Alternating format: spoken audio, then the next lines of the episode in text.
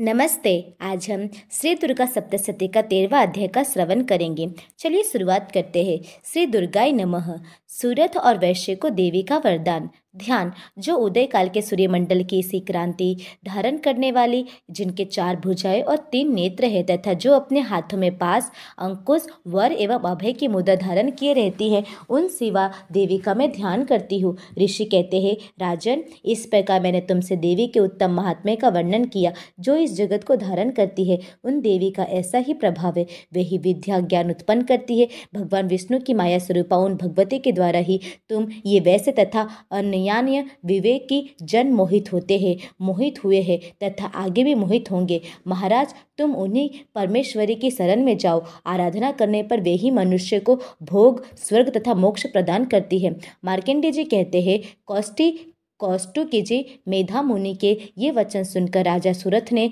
उत्तम व्रत का पालन करने वाले उन महाभाग महर्षि को प्रणाम किया। वे अत्यंत ममता और राजा पहरन से बहुत खिन्न हो चुके थे। महामुनि इसलिए विरक्त होकर वे राजा तथा वैश्य तत्काल तपस्या को चले गए और वे जगदम्बा के दर्शन के लिए नदी के तट पर रहकर तपस्या करने लगे। वे वैश्य उत्तम देवी सुक्तका का जप करते हुए तपस्या में प्रवृत्त हुए। वे दोनों नदी के तट पर देवी की मिट्टी की मूर्ति बनाकर पुष्प, धूप और हवन आराधि के द्वारा उनकी आराधना करने लगे। उनके पहले तो आहार को धीरे धीरे कम किया, फिर बिल्कुल निराहार रहकर देवी में ही मन लगाए। एकाग्रता पूर्वक उनका चिंतन आरंभ किया। वे दोनों अपने शरीर के रक्त से प्रोक्षित बलि देते हुए लगातार तीन वर्ष तक संयम पूर्वक आराधना करते रहे।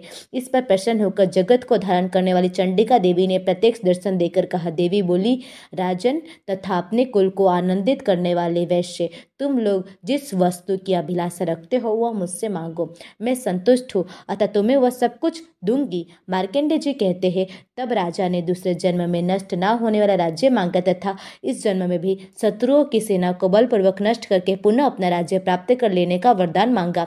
वैश्य का चित्त संसार की ओर से खिन्न एवं विरक्त हो चुका था और वे बड़े बुद्धिमान थे अर्थात उस समय उन्होंने वो तो ममता और अहंता रूप आसक्ति का नाश करने वाला ज्ञान मांगा। देवी बोली, राजन, तुम थोड़े ही दिनों में शत्रुओं को मारकर अपना राज्य प्राप्त कर लोगे।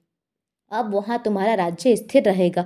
फिर मृत्यु के पश्चात तुम भगवान विवस्वान सूर्य के अंश से जन्म लेकर इस पृथ्वी पर सावर्णिक मनु के नाम से विख्यात होोगे वैश्वर्य, तुमने भी जिस वर्ग को मुझसे प्राप्त करने की इच्छा की है, उसे देती हो।